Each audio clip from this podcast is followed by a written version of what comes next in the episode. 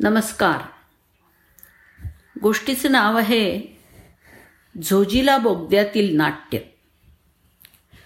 झोजिला बोगदा हा घोड्याच्या नालेच्या आकाराचा दोन लेन महामार्ग असणार आहे.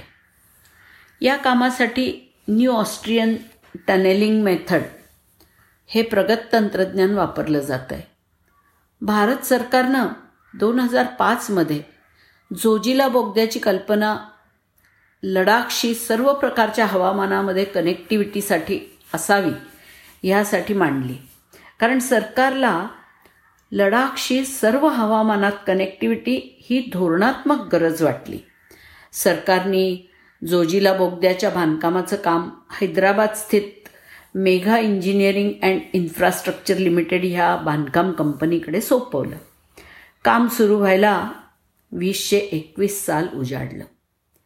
गेल्या वर्षी प्रचंड बर्फवृष्टी असूनही मोक्याच्या झोजीला बोगद्याचं काम थांबवलं गेलं नाही. पण या हिवाळ्यात मात्र तसं करता नाही आलं. खराब हवामानामुळे आणि दोन प्राणघातक हिमस्खलनांमुळे केवळ कामच थांबलं नाही तर सुरक्षेच्या कारणासाठी सुमारे एक हजार कामगारांना कामाच्या ठिकाणाहून बाहेर लांब पाठवण्यात आलं. तिथे झालेल्या मुसळधार हिमवृष्टीमुळे सरबल सोनमर्ग इथे प्रचंड हिमस्खलन झालं ज्यामध्ये बोगद्याचं काम करणारे दोन कामगार बर्फामध्ये कित्येक फूट खोल जिवंत गाडले गेले. त्यामुळे सुरक्षेच्या कारणासाठी हवामानात सुधारणा होईपर्यंत कामगारांना सुरक्षित ठिकाणी हलवण्यात आलं. आता फक्त एकशे बहात्तर कामगारच मागे राहिले होते आणि पुढच्या टप्प्यात त्यांचं पण स्थलांतर करायचं ठरलं होतं. तो दिवस होता चौदा जानेवारी वीसशे तेवीस. एकीकडे देश मकर संक्रांतीची तयारी करत होता तर दुसरीकडे ते एकशे बहात्तर कामगार झोजिला बोगद्यावरती काम करत होते. सायंकाळी पाच चाळीसच्या सुमाराला अचानक हिमस्खलन झालं आणि ते एकशे बहात्तर कामगार तिथे बोगद्याजवळ अडकले. त्यांचा संपूर्ण जगाशी संपर्क तुटला. हिमस्खलन इतकं भीषण होतं की त्यांना बाहेर पडण्याचा मार्गच दिसत नव्हता. परिस्थितीचं गांभीर्य आणि तब्बल एकशे बहात्तर लोकांच्या जीवाची जबाबदारी हे लक्षात घेऊन प्रकल्प अभियंत्यानं तातडीनं भारतीय लष्कराशी संपर्क साधला.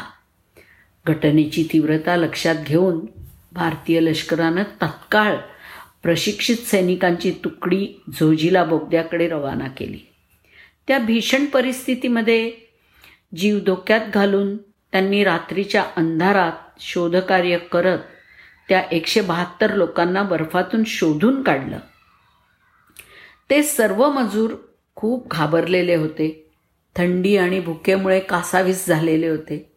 त्यांना आवश्यक मदत देऊन आणि शांत करून भारतीय लष्करांनी त्यांना आश्वासन दिलं की ते त्यांच्या कर्तव्यात तडजोड करणार नाही आणि सर्वांची सुखरूप सुटका करतील.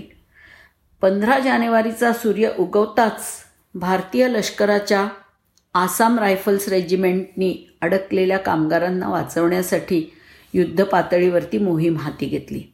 भारतीय लष्करांनी या मोहिमेसाठी प्रशिक्षित विशेष कमांडो साधनं आणि प्रशिक्षित कुत्रे पाठवले ज्यांना अशा वातावरणाची सवय आहे.